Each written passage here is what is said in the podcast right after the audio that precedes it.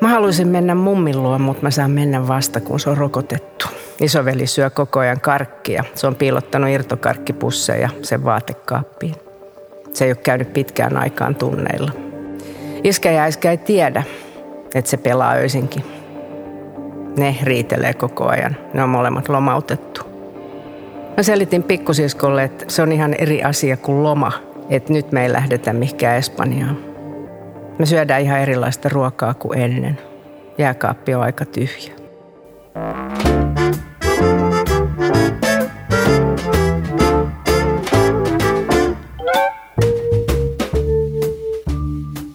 Tämä on Kustannus Oy Duodeckimin julkaisema Mieletöntä Anja Snellman podcast ja minä olen kirjailija ja terapeutti Anja Snellman, joka uskoo, että me ja meidän jälkikasvu selvitään tästä koronasta toisiamme kuunnellen ja tukien.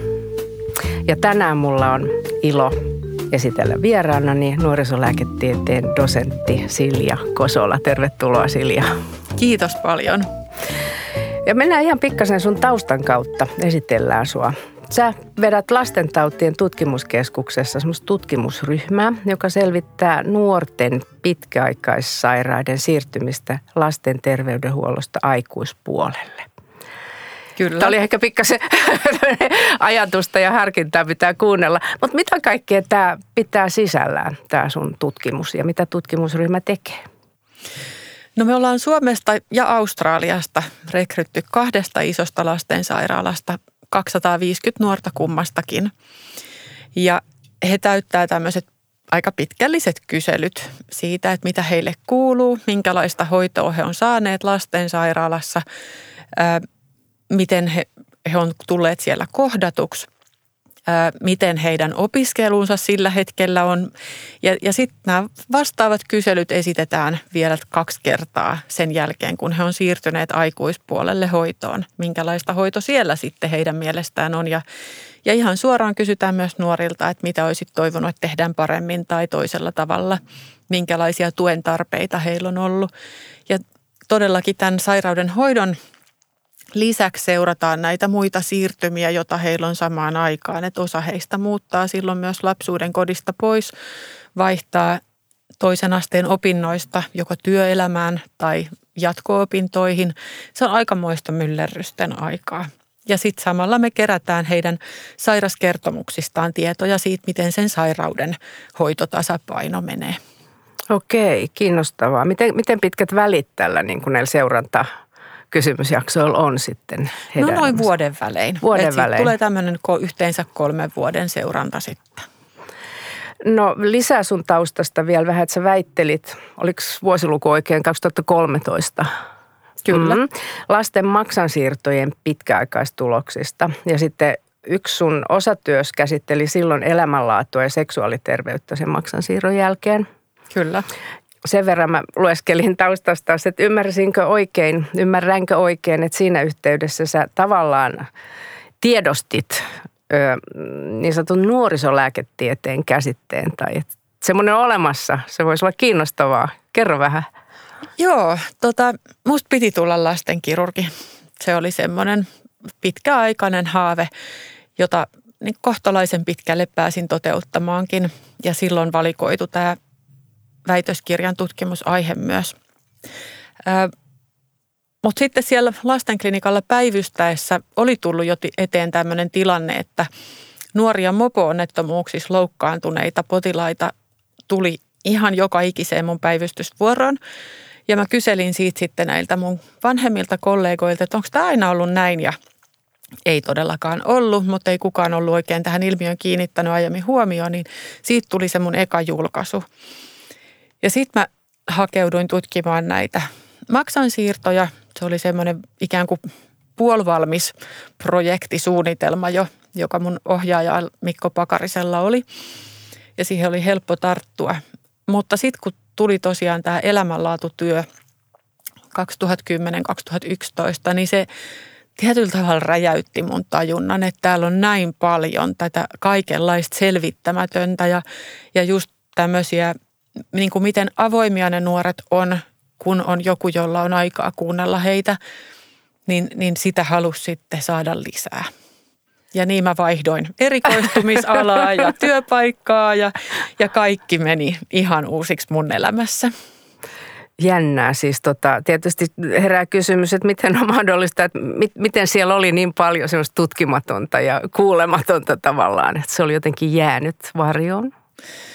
Joo, tämä itse asiassa sitten kun siihen perehtyy enemmän, niin, niin on ihan yleismaailmallinen ilmiö, että, että pienten lasten ää, nämä niin kuin kuolleisuusluvut ja kaikki oli aiemmin niin hirvittävän huonoja.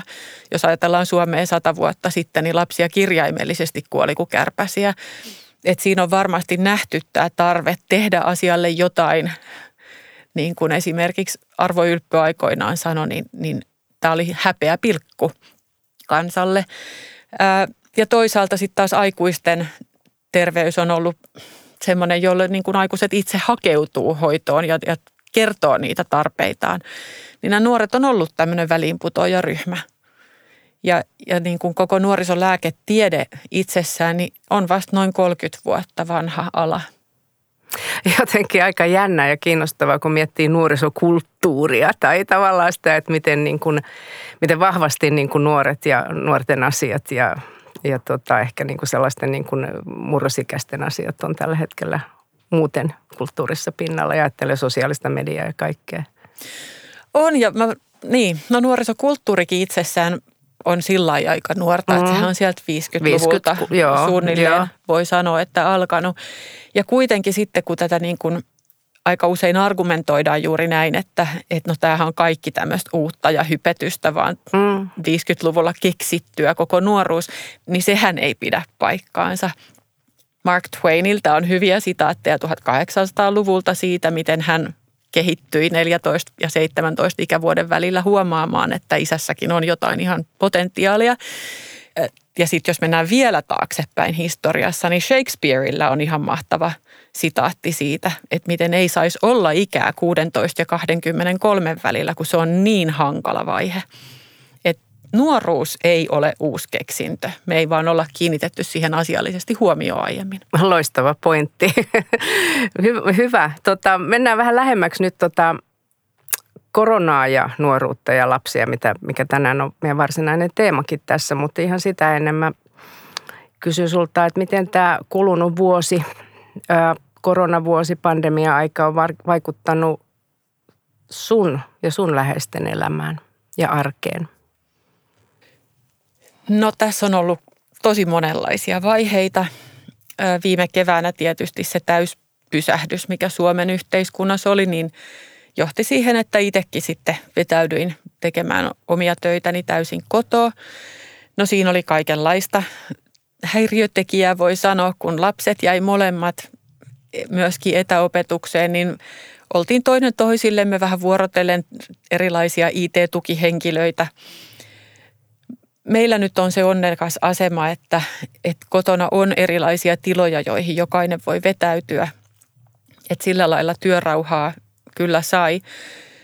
Mutta kyllä mä huomasin, että munkin oli mahdoton keskittyä pelkästään tähän mun niin kuin varsinaiseen ydintutkimussuunnitelmaan, kun oli aika iso huoli niistä omien lasten kavereista ja, ja monista niin kuin ammatin kautta sitten jotain vastaanotolla tavannut nuoria, että, että miten heidän tässä kaikessa härdelissä käy.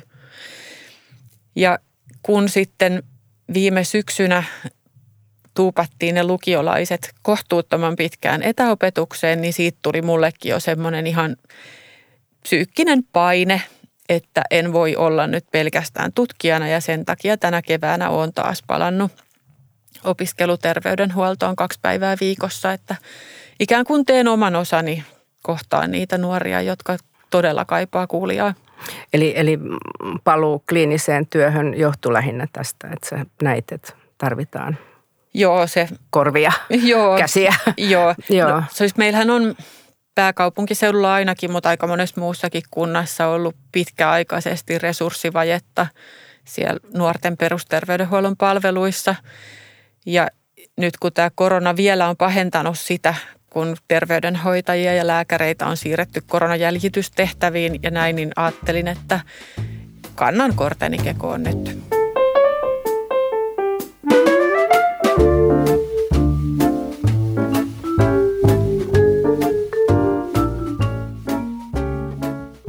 Mikä kaikki tässä nyt vuoden pitkään jatkuneessa ja kaiketi ainakin vähän aikaa vielä jatkuvassa niin kuin koronapandemiatilanteessa on erityisen raskasta lapsille ja nuorille? No tästä täytyy ehkä nyt käsitellä lapsia ja nuoria vähän joo, erikseen, joo. Että, että pienillä lapsilla ne vaikutukset tulee hirveän pitkälti sieltä omien vanhempien kautta. Ja onko vanhemmat lomautettuna vai onko he edelleen töissä? Jos he on töissä, niin onko he etätöissä, eli kotona, mutta sitten kuitenkin tähän on lapselle joskus vaikea ymmärtää, että äiti on niin kuin siinä, mutta hän ei ole henkisesti läsnä. Ja miten vanhemmat suhtautuu koronaan ja rajoituksiin, että, että meillä on ilman muuta niitä ihmisiä, joilla on itsellään sairauksia tai muuta, että heillä on sellainen korostettukin syy pelätä. Mutta sitten meillä on myös ihan terveitä ihmisiä, jotka jostakin syystä – niin kuin ihan liiallisesti pelkää koronaa, että, että tietty varautuneisuus on aina tarpeen, mutta että sitten tämä liiallinen pelko, niin se voi välittyä myös lapsille niin, että et, et heitä alkaa sen seurauksena myös pelottaa ihan kauheasti. Sitten taas meillä on nämä nuoriso, joille sen koko identiteetin kehityksen kannalta on ihan välttämätöntä, että heillä on kontakteja omiin ikätovereihin kodin ulkopuolella se on semmoinen vetovoimatekijä, jota kautta he haluaa itsenäistyä sieltä turvallisesta lapsuuden kodista. Ja ikään kuin jo ajalta ennen koronaa tiedetään, miten paha myrkkyä yksinäisyys on tämmöisille nuorison kehitykselle ja nuorten aivoille.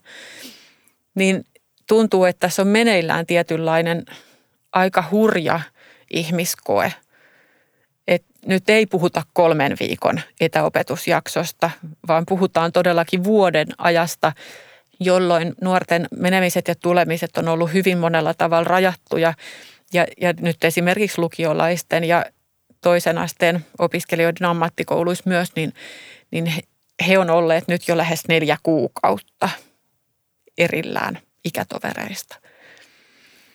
Ja sen takia mä kyllä niin kuin ymmärrän heitä, että heillä on ollut valtava tarve tavata, niin kuin Vantaan kaupunginjohtaja toi myöskin esiin, että, että nuoret tapaa sitten tämmöisissä hallitsemattomammissa oloissa, kun he ei kerran saa tavata siellä oppilaitoksessa.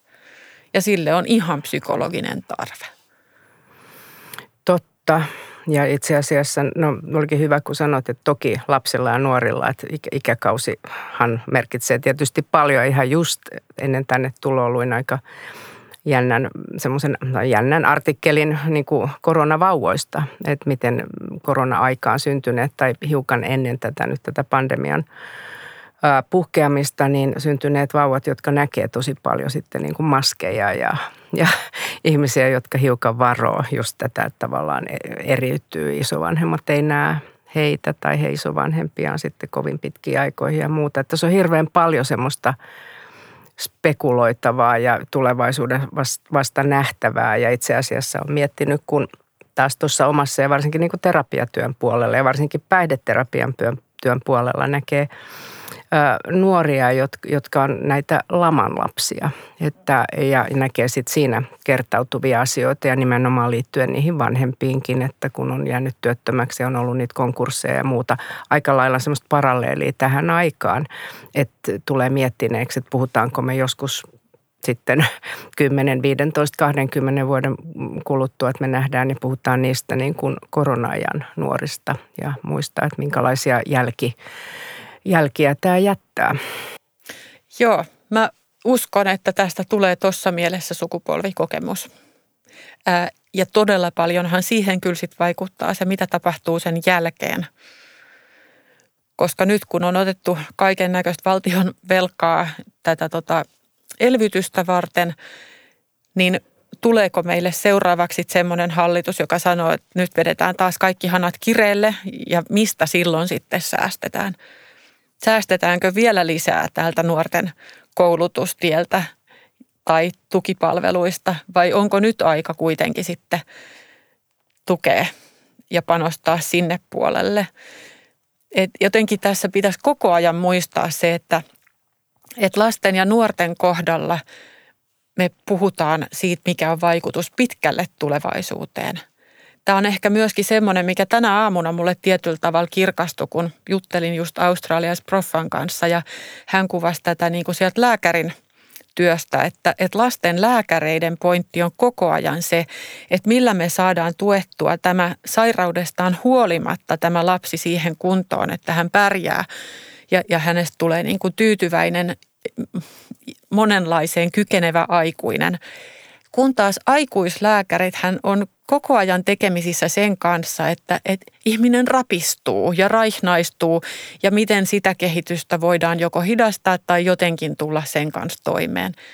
Niin tämä sama näkökulma jotenkin pitäisi saada nyt koko yhteiskunnassa esille, että et, et me, niin kuin lasten kohdalla me ei, meillä ei riitä se, että me säilytetään sitä nykytilaa, vaan meidän pitää koko ajan panostaa siihen, että miten he saa puhjeta kukkaan. Mm, millaisia, millaisia visioita tästä voisi herätä? Miten me voitaisiin panostaa? Ensinnäkin, että mitä tämmöisestä poikkeusajasta selviytyminen niin kuin lapselle, jos puhutaan nyt vaikka lapsesta, alaikäisestä, niin mitä se vaatii? Kenen kaikkien ponnistusta? No tietysti suurin ponnistus on siellä kotona. Ja Suomessa on suurimmalla osalla lapsista niin hyvät kotiolot, että useimmille se pääsääntöisesti riittää riittää. Totta kai sitten jossain vaiheessa on, on eduksi, jos saa tukea myöskin opettajalta, valmentajalta, näin, mutta se ei ole ikään kuin täysin välttämätöntä. Mutta sitten meillä on se osuus lapsia, joiden vanhemmat ei syystä tai toisesta nyt pysty. Että heillä voi olla ennestään jo sitä fyysistä tai mielenterveyden kuormaa, työttömyyttä, avioeroja, yksinhuoltajuutta, kaikenlaista taakkaa kannettavana. Ja silloin näille lapsille on erityisen tärkeää, että he tulee nähdyksi ja kuulluksi koulussa, että he tulee nähdyksi ja kuulluksi harrastuksissa, että olisi niitä muitakin aikuisia. Puhutaan tästä yhdestä turvallisesta aikuisesta, joka sinänsä riittää, mutta kuka se varmistaa, että jokaisen lapsella on se aikuinen? Kun kuitenkin samaan aikaan opettajillakin on vastuullaan koko luokka. Kaikilla harrastuksissa siellä on kokonainen iso ryhmä, niin hirveän helppo olisi sanoa, niin että no, mutta tämä ei nyt kuulu mulle. Mulla on jo liian paljon tehtävää muutenkin. Niin millä me ammattilaiset ehkä sitten voitaisiin tukea toisiamme myös siinä, että – juuri tämä lapsi hyötyisi nyt sun osaamisesta ja mä voin taas sitten auttaa tätä toista. Kyllä, ja jotenkin tulee sellainen tunne, että kaiken tämän härdelin keskellä, kun ajatellaan nyt koulua ja opettajienkin isoa vastuuta ja miten paljon heillä on sitä taakkaakin ja sitten miten paljon jotkut lapset, joilla sit sitä kotoa ei tuu sitä tukea ja saattaa pudota jo oppitunneilta putoa, ei, kun ei tarvii tarvitse olla ikään kuin läsnä tai kuka huomaa, että siellä ei joku läsnä. Ruotsissa puhutaan jo näistä kotiistujista, jotka ei niin kuin tule sitten sinne, että ne jää sinne jonnekin tekemään jotain ihan muuta. Ja sitten tavallaan kun harrastuksiakaan ei ole, se puuttuu se coachi ja puuttuu kaikki ne ihmiset sitten, kun mennään tämmöisiin lockdowneihin tai sulkutiloihin. Että sitten tässä on hirveän iso mahdollisuus siihen, että sitten se lapsi niin kuin jää näkymättä ja kuulumatta ihan ihan oikeastaan kaikille. Kyllä, ja jos ajatellaan nyt sit kestävyysvajetta, josta puhuttiin hirveästi jo ennen koronaa, niin jokainen lapsi tai nuori, joka putoo tästä, niin sehän on myös taloudellisesti mieletön menetys Suomelle jos ei tykkää ajatella näitä inhimillisiä kohtaloita, niin ajatelkoon sitten rahan kautta. Niin, ja sitten jos ajattelee vielä aika ra- raadollisesti rahan kautta, että sitten ne, minkälaisia kustannuksia sitten tulee, kun jos lapsi mm, ikään kuin sitten oikeasti putoaa, tulee mielenterveysongelmia, tulee päihdeongelmia ja tulee monenlaisia hoitopolkuja sitten, jotka mitkään ei niistä poluista ole ihan ilmaisia, niin tota, Juuri ikävää näin. ajatella näin, mutta tottahan se tämäkin on. Mutta et mit, miten, miten sitten, jos jos tota, mihin, mistä lapsi voi hakea apua, Kelle, mihin voi kääntyä. Musta tuntuu, että aika monelle se on vaikea tai nuorellekin, niin kun, joka vielä koulussa kuitenkin on. Että kelle mä sitten puhun, kun ei ole ketään mm. ja se yksinäisyys. Jotkut introvertit voi, voi tykätä tämmöisestä ajasta ja, ja, ja jotka lukee ja tekee jotain omia juttujaan, mutta sitten suurin osa ei. Se viesti, mitä mä kuulen nyt nuorilta tuolla vastaanotolla on se, että, että etäopetus on tehnyt elämästä ihan hirveän paljon vaikeampaa sen takia, kun siellä ei kehtaa kysyä, vaikka opettaja kuinka sanoisi, että no niin, onko kaikille tämä uusi matikan juttu nyt selvää, niin ei sitä kuitenkaan kehtaa siinä koko ison ryhmän Teams-kokouksessa sanoo, että hei, ei kun mä en nyt ymmärtänyt. Ja sitten kun tässä ei ole myöskään etäopetusaikana sitä vieruskaveria, jolta voisi epämuodollisesti kysyä, että, että se on ollut hirmu monelle nuorelle semmoinen, jota opettaja ole välttämättä aina edes huomannut, että, että toi ei huom, niin kuin ymmärtänyt tätä asiaa, mutta kaveri ymmärsi ja selitti sen noin nopeasti jo. Että et se niin kuin, monen, monenlainen tuki on nyt jäänyt heikommaksi. Ja samaten terveydenhoitajahan on ollut perinteisesti sellainen, jolla on ollut jossain vaiheessa päivää aina se tämmöinen vapaa avoimet ovet-tyyppinen vastaanotto siellä ja hän, heille on aika usein syntynyt kyllä käsitys niistä lapsista, jotka tulee sillä epämääräisen säännöllisin väliajoin sinne, että nyt on pää kipeä, nyt on vatsa kipeä, nyt on varvas kipeä ja kaikenlaista. Ja siinä samalla he on tullut jutelleeksi siitä, että no mitä nyt muuten kuuluu. Että et nämä kipuoireet on ollut hirveän helppo semmoinen mitä kautta on voinut tulla juttelemaan ja samalla saanut itse asiassa tukea muuhunkin. No nyt kun terveydenhoitajia on tosiaan viety sinne tartunnan jäljitystehtäviin, niin tätä tällaista avointa ovea on hirveän paljon vähemmän. Samaan aikaan edelleen seurataan kouluterveydenhuollossa just näitä terveystarkastusten toteutumisia, jotka on lakisääteisiä ja sitten jos tämä terveydenhoitajan resurssi käytetään nyt pelkästään siihen ja suljetaan nämä avoimet ovet kokonaan pois, niin sieltä jää monelta tarvitsevalta pois just se kaikkein helpoin aikuiskontakti sen oman vanhemman ja opettajan lisäksi. Joitakinhan on mm, puhelinpalveluja varmaan, ne on aika käytettyjä tai itse asiassa joku väestöliiton ja ne on ruuhkautuneita, että niihin tarvitsisi kaikkiin lisää ihmisiä.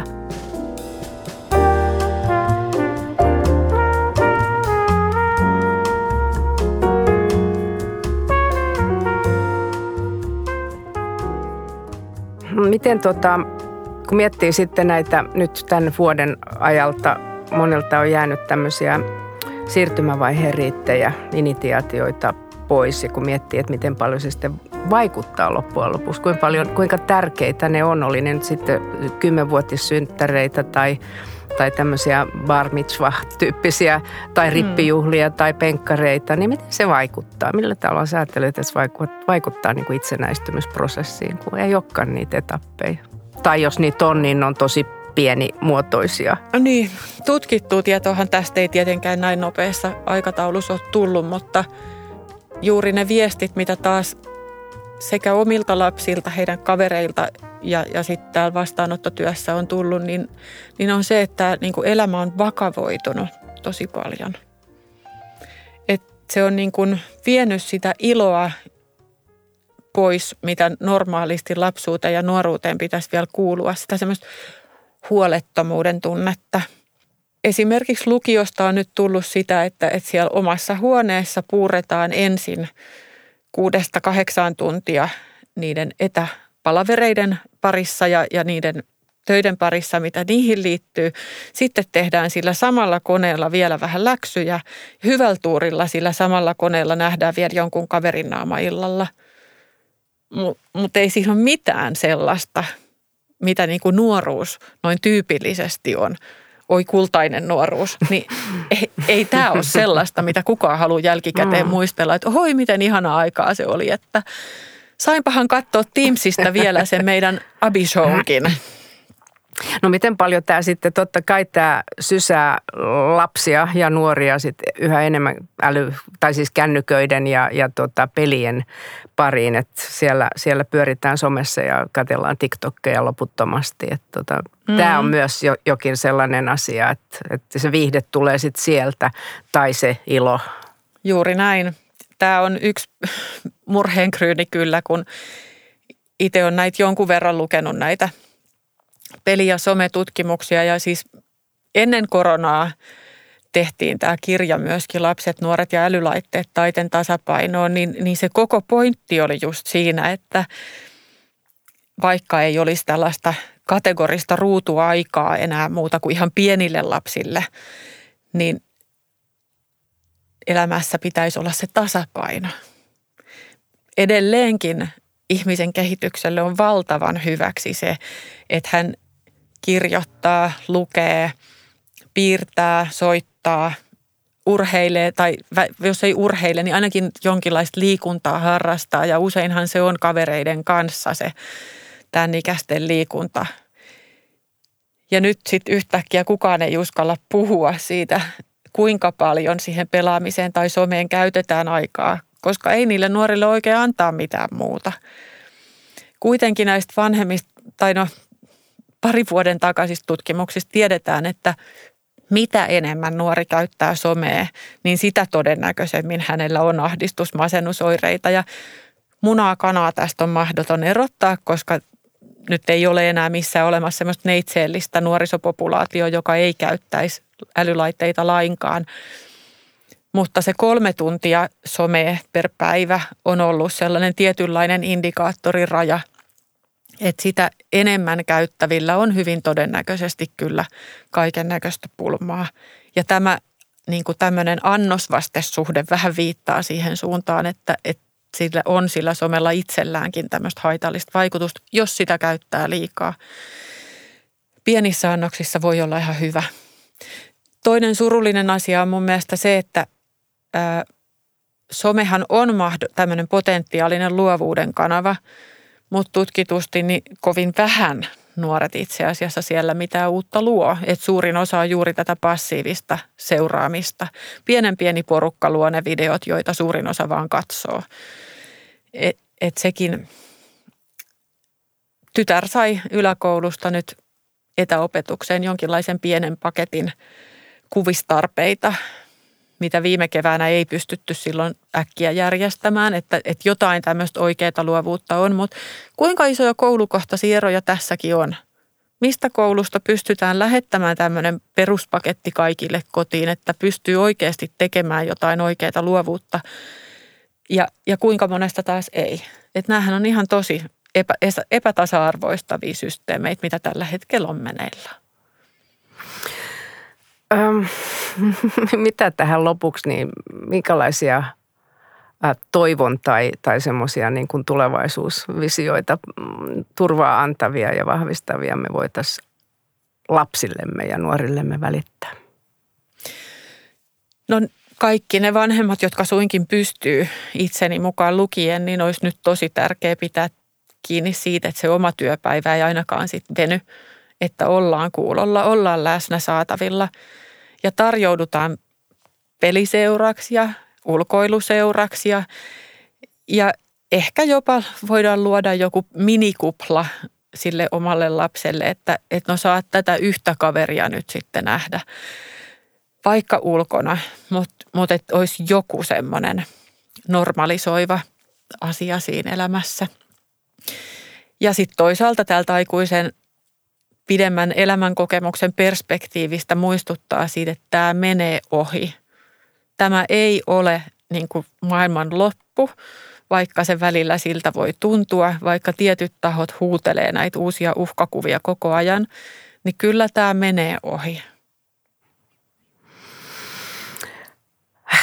Kiitos Selja. Joskus fiktio voi kertoa jostain aiheesta tavalla, joka ei ole ehkä tietokirjalle esimerkiksi mahdollista. Niin tuleeko sulla mieleen joku elokuva tai kirja tai muu taideteos, joka tämmöisestä spesiaaliajasta tai pandemia-aiheesta voisi kertoa tavalla, joka olisi herättänyt sulla?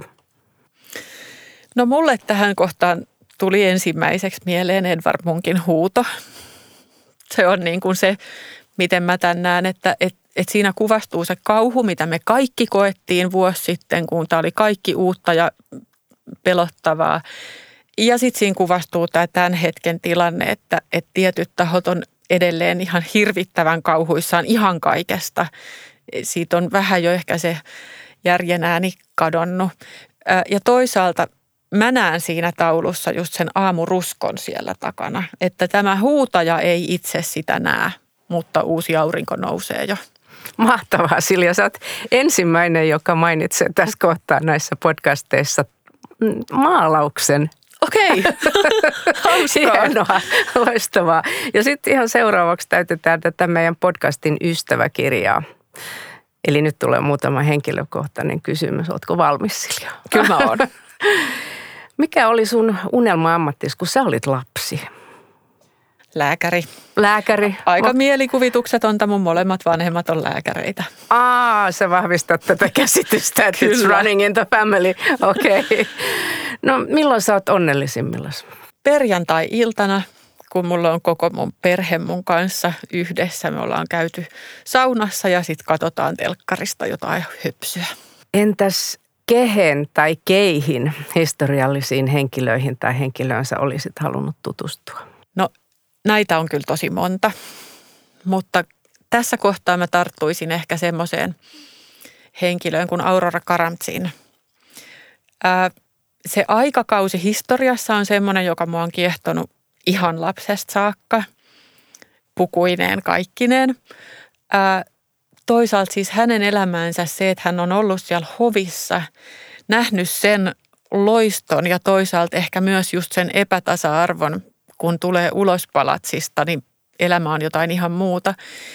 Ja sitten toisaalta sen, niin kuin miten paljon kaikenlaisia hyviä muutoksia hän pystyi edesauttamaan, niin olisi ollut kiva tavata ja, ja niin kuin olla vaikka kärpäsenä katossa, jos ei olisi saanut ihan konkreettisesti tutustua.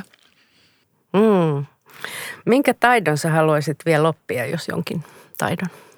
No rakennan semmoista nukkekotia, joka on tätä 1860-70-lukua. Mä haluaisin oppia tekemään semmoisia yksityiskohtaisia puutöitä niin, että mä voisin tehdä sinne jotain pieniä huonekaluja ja itse – Siis tarkoittaako, että sä rakennat, siis oot sä rakentanut koko nukke-talon vai onko se niin kuin valmiina? Mutta et sä... No se oli sellainen setti, joka tuli tällaisina vanerilevyinä okay. ja, ja mä oon sen rakentanut ja, ja sisustanut ja jotain pieniä juttuja sinne jo tehnyt itse. Mikä on paras saamasi neuvo elämässäsi? Ehkä nyt yksi, mikä tässä ihan hiljattain tuli 15-vuotiaalta tyttäreltä oli, että se mihin kiinnittää huomiota vahvistuu – että ollaanpa tarkkana sen kanssa. Eli niin nuoret antaa myös neuvoja ja hyviä vihjeitä ja elämän totuuksia. Että niin syytä kuunnella siksikin. Mm. Kyllä. Mm. Mitä sä harrastat? No se kerroit tämän nukke tai tämän talojutun, mutta mitä kaikkea sä harrastat? Onko sulla jotain muuta Ihan hirveästi Mä oon ollut aina semmoinen aika spontaani ja helposti innostuva ihminen ja, ja sen takia siis liikuntaa todella monipuolisesti, ää, erilaisia, siis nyt hiihtotalvi on ollut huippu. Ää, ja jos ja kun joskus tästä päästään taas matkustamaan, niin sitten mä haluan päästä taas sukeltamaan jollekin riutalle. Ne on ihania kokemuksia, meditaatiota. Ää, mä luen tosi paljon ja monenlaisia kirjoja. Ää, soittelen vielä pianoa ja joskus myös huilua, mitä opin teininä soittamaan. Ja Sä oot niitä ihmisiä, joille olisi helpompi esittää kysymys, mitä kaikkea sä et harrasta. Juuri näin, joo. Aika loppuu valitettavasti elämässä kesken ennen kuin on kaikkea saanut tehdä, mikä, okay. mitä tekisi mieli. Sitten lopuksi vielä, no pikkasen sivuttiin tätä, mutta, mutta jos sun pitäisi mainita joku sun, sun oma motto tai semmoinen, mihin sä, mikä sua vahvistaa silloin, kun jos on semmoisia heikompia hetkiä, niin mikä semmoinen sun oma, oma voima, lause tai motto on? No se olisi varmaan nyt sitten Einstein-sitaatti, että on ihmisiä, jotka uskoo, että ihmeitä ei ole olemassa. Ja on ihmisiä, jotka uskoo, että kaikki on ihmettä. Kiitos Silja Kosola, että sä olit mun vieraan. Kiitos tosi paljon. Oli ihana tulla.